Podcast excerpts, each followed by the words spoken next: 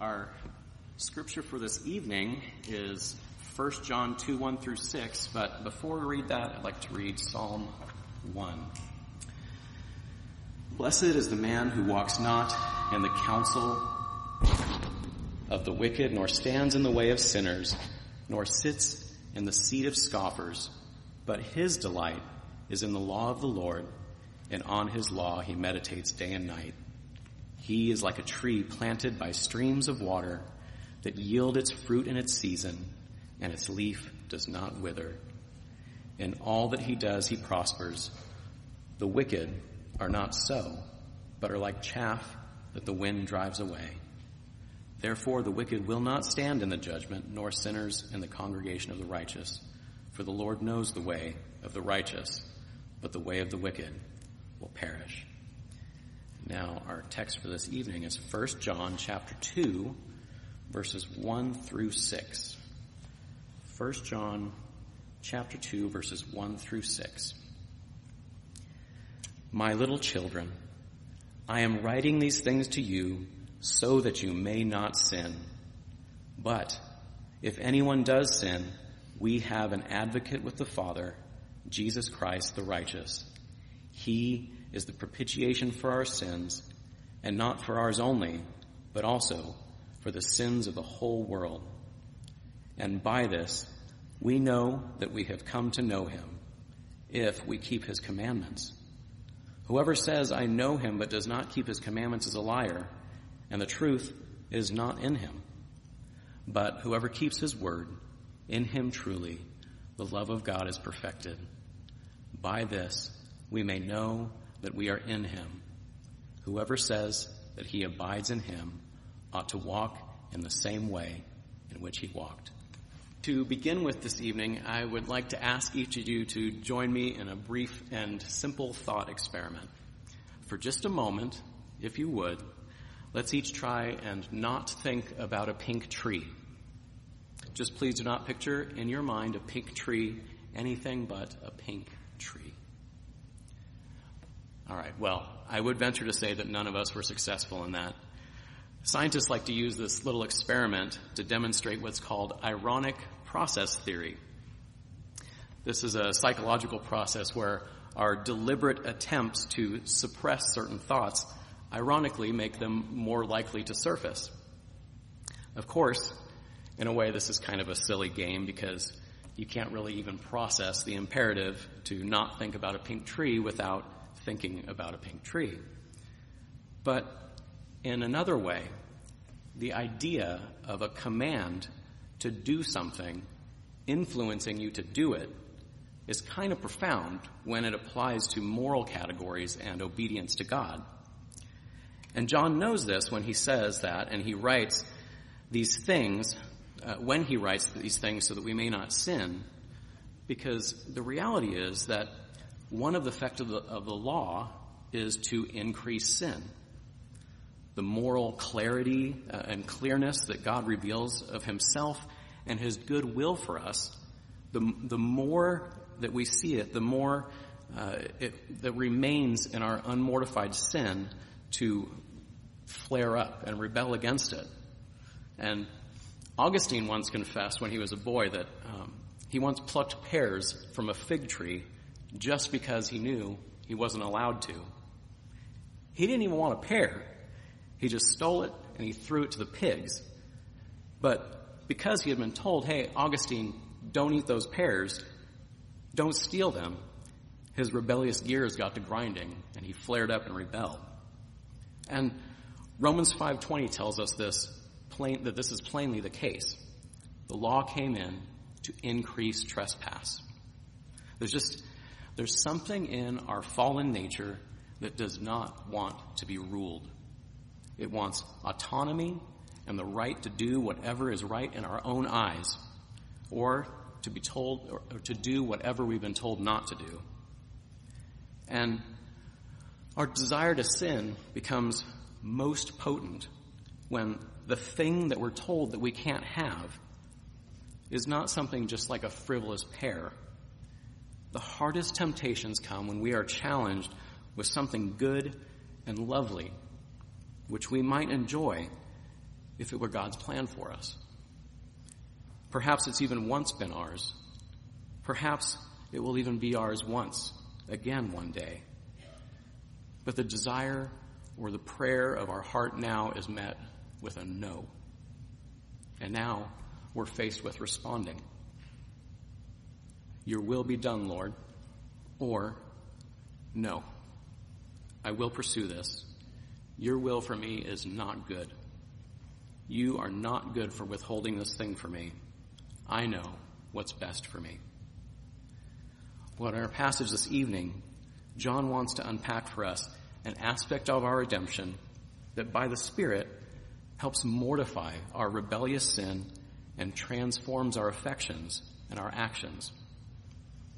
So, of course, while John is, is writing for our benefit today, his immediate audience was several congregations in and around Ephesus, and uh, which were especially close to his heart.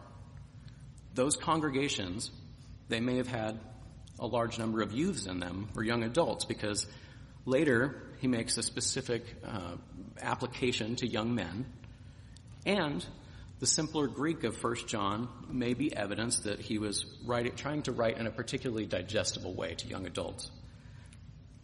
Or, by little children, John's point may merely be more as he, express, as he expresses himself in 3 John, I have no greater joy than to see my children walking in the Lord. And by this he meant anyone whom he had had a, a personal influence on training them up to maturity in the faith Either way, their unique struggle with false teaching is personal to John. And he wants to help them tenderly. And so these six verses then are saturated with John conveying to them that in their temptations and their struggles and even their failures, God is tender and personal with them and with all of his people. He says, if anyone does sin, we have an advocate with the Father, Jesus Christ, the righteous. So, first of all, God does not look down on us to terrify us like the eye of Sauron if we fail. He is our helper in not sinning, and He's our helper to pick us up when we do. This word helper here is uh, the same word often used actually of the Holy Spirit, our, our paraclete, our helper. And so we actually have more than one helper in both the Spirit and in Christ. And Jesus speaks this way of himself in uh, John 14 when he says, If you love me, you'll keep my commandments. And I will ask the Father, and he will give you another helper to be with you forever, even the Spirit of truth. And you can kind of even see the parallels there with him talking about keeping the commandments. So, how is Jesus our helper? Well, firstly, he makes it clear that he is for us and not against us. He sympathizes with our weakness and he is even empathetic. And yet, this is hard for us to really believe because Jesus never sinned. So how, how, can someone who has never sinned empathize with a sinner? You know, maybe we can understand how the high priests in the Old Testament may empathize with us because they still had to have sacrifices for their own sins. But the righteous one, wouldn't he just sort of think of us and, and, and look down and say, see, this is how it's done. This is how you don't sin. But he doesn't. Not at all. It's actually because of the fullness of temptation and suffering that he experienced as he righteously and victoriously endured on his behalf that he's empathetic with us. And while he hasn't experienced all of our particular temptations, he didn't, for example, experience the unique temptations of a pregnant woman. He did face temptation, on the whole, superlatively, to a degree, that none of us have. And he faced the core tempta- of, uh, commonality of temptation as we do, which is to recoil from God's providential plan for your life, especially when you can imagine a different one that hurts less. Because as John will get into in a moment, sin is always personal against God. His commands are not just a list of pragmatic do's and don'ts or tools that will make your life better. They are the heart of God expressed to us in ways that we may emulate Him. But just as following His Father's moral will and enduring the providential will, uh, but, but just as, as following His Father's moral will and enduring His providential will involved a great deal of suffering for Jesus, so too for us, much of the catalyst of our sins is the inability to just sit in pain and disappointment, to face hard providences and just endure without reaching for something to numb it, whether it be a dopamine fix of, of social media, uh, infinite scroll, or alcohol, or whatever else. But Jesus didn't numb his pain. He let himself feel it. He sweat great drops of blood over it. He talked with his father in the garden about it. And he wrestled with seeing if there was any way for this cup to pass. And yet he said, Your will be done. And indeed, this is exactly what propitiation means Christ appeasing the wrath of God for us. His works on our behalf in salvation are manifold but John speaks particularly of this work of Christ as our propitiation because it's in Christ enduring temptation amidst such suffering and injustice and taking the wrath that we deserve that his empathy with us flows from. So Jesus understands temptation in ways that, that no one else can understand. He has this means that he has no contempt for your weakness because he endured so much suffering under temptation and didn't sin, so he can be our helper, both in, in treating us tenderly in our, in, in our missteps and in teaching us how to not sin. And we are safer with Jesus than even resting in the motherly arms of Mary. In Romanism, there's this understandable draw to find uh, maternal help with Mary. A mother's love is truly meant to be a safe place for her children. But if Rome truly knew the tenderness of Christ towards sinners, they wouldn't need to make an idol out of Mary as they do. So, when we're tempted to hide from God because of our sin and to say, like Peter, Depart from me, for I am a sinful man, O Lord you don't have to hide. And you don't have to spiral into a dark place where you feel unlovable. We are known and we are loved in Christ even if we sin. And he's not ashamed, therefore, to call you his brothers and his sisters and to advocate for you to the Father. And he is the propitiation for our sins and not for ours only, but for the sins of the whole world.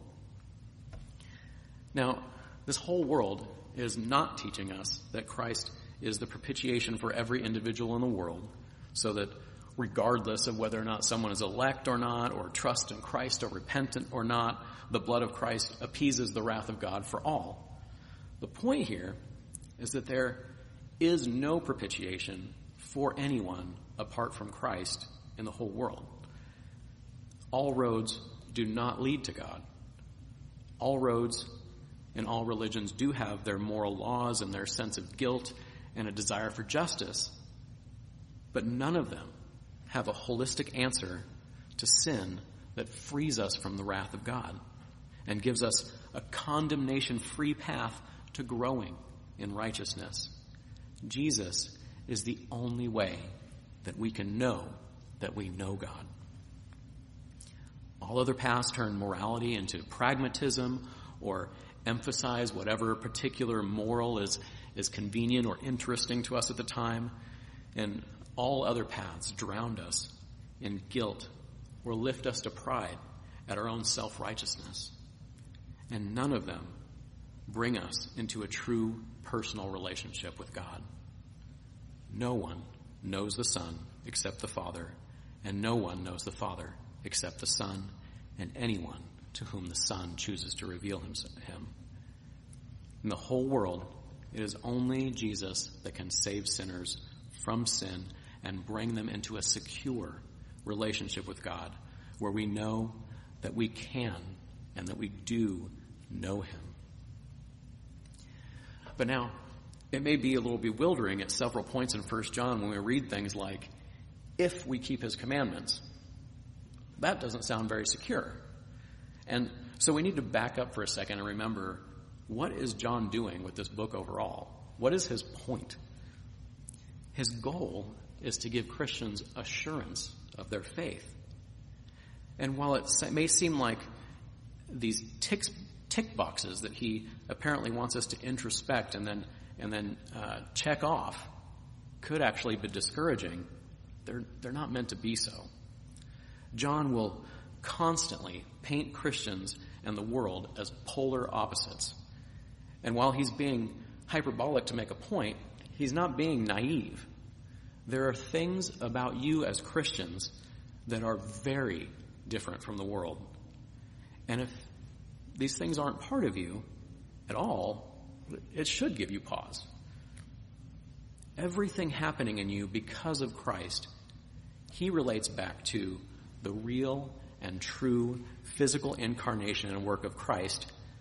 Because of that, you walk in the light, which has two prongs you confess that you've sinned and that you still do sin, and you seek to walk in holiness. And your success in arresting sin and being holy as He is holy may look something between 1 and 99% righteousness, but it's not going to be zero and it's not going to be 100% until the next life. Because, but it, it, it's not going to be that you completely reject seeking repentance out of hand. The second thing about you is that you will walk in love. And we'll touch on this in a minute. And like walking in light, walking in love is another basic of being a Christian with a particular nuance that is completely unlike the world also and also relates at its core to the real incarnation of Christ and is also not about needing to be perfect in your love to feel secure. It's about having a certain kind of unique Christian love to, to some degree. So, John is trying to tell his dear, dear children in the faith, you are in Christ if you see uniquely Christian light and love working in you. This, this stuff is not natural. It's supernatural. Miracles may have ceased in redemptive history when it, when it uh, comes to tongues or prophecy because Christ has come and the canon is complete. But it is a miracle when these things are happening inside of you. They make you completely unlike the world. They are evidence that just as Christ actually came in the flesh, he is actually working in you to make you a new creation. And so with that zoomed out perspective, let's kind of zoom back in here. Verse 3, and by this we know that we have come to know him if we keep his commandments. So, uh, you'll be somewhere again between 1 and 99% obedience here in this life to God's commandments with a genuine desire for eventual holiness as he is holy. But what you don't need to see in yourself is absolute sinless perfection. Though some evangelical churches might get frustrated with us saying this. And to be fair, it's a little bit understandable why some might get impatient with Christians who grow in sl- slowly in obedience. After all, their view of sinless perfection does try to make sense a little bit of us seeking to be holy as he is holy. And it fears compromise. But if sinless perfection as a test for being a Christian with some super baptism of the Spirit was what John was talking about here, why did John begin by drilling home that if we say we are without sin, we are liars? Note that he didn't say in chapter 1 that if we say we were sinner, uh, without sin. No, he says that if we say we are without sin, we are liars. And why then does the Lord's Prayer give us a model where we are to continually ask for the Lord's forgiveness and for us and uh, to forgive our debtor as we forgive our debtors? So it's not about sinless perfection in this life. But there is a real tension that we live in daily, a sort of a paradoxicalness that would be so theologically difficult to explain if it wasn't for the plain and honest experience of everyday life of every Christian in history that we want to not sin and yet we do.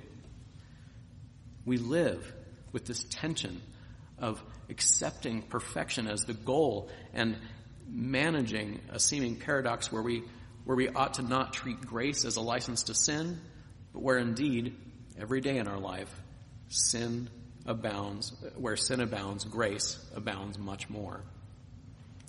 So John is saying, if you aren't walking in this tension because you think that you've arrived at sinless perfection, or if you've decided to not even get in the fight and you're just you are just stunningly lacking in basic self-awareness as a Christian. And indeed, you are lying and you were walking in darkness and you were living in a facade. So, when John says in verse 4, whoever, uh, the, or the one who says, I know him, but does not keep his commandments, is a liar, and the truth is not in him. Doesn't keep means that there is no genuine effort to obey God's uh, to obey God because there's this disconnect and a superficiality for them when it comes to the very idea of what religion means and what it means to follow God. That's partially because the normative understanding of, of gods throughout history is that they just didn't really care about ethics very much. They wanted labor or the attention of being loved or feared or whatever. But God's law, the real and true God's law, is based on his very nature. So that to reject what he says is not a rejection of any arbitrary set of tasks put forth by gods who are fickle or immoral themselves, but to not obey is to say, I reject walking with you. I do not desire to get to know you. I don't want to understand your, your purposes. I don't think, I don't want to think your thoughts after you.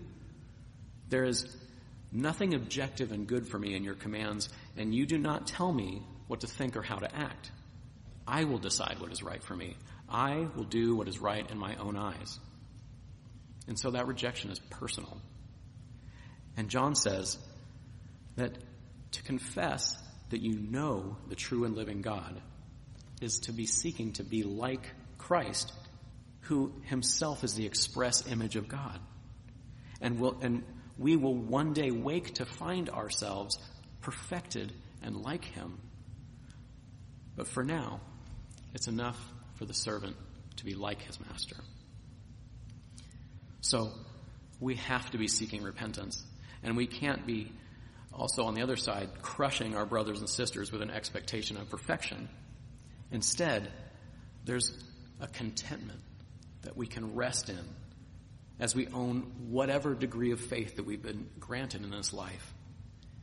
And if you're somewhere on that spectrum, beloved, you can tick this box of introspection when you doubt your own identity, and you can be encouraged that the helpers are working faith in you, and that God will finish the good work that He started in you.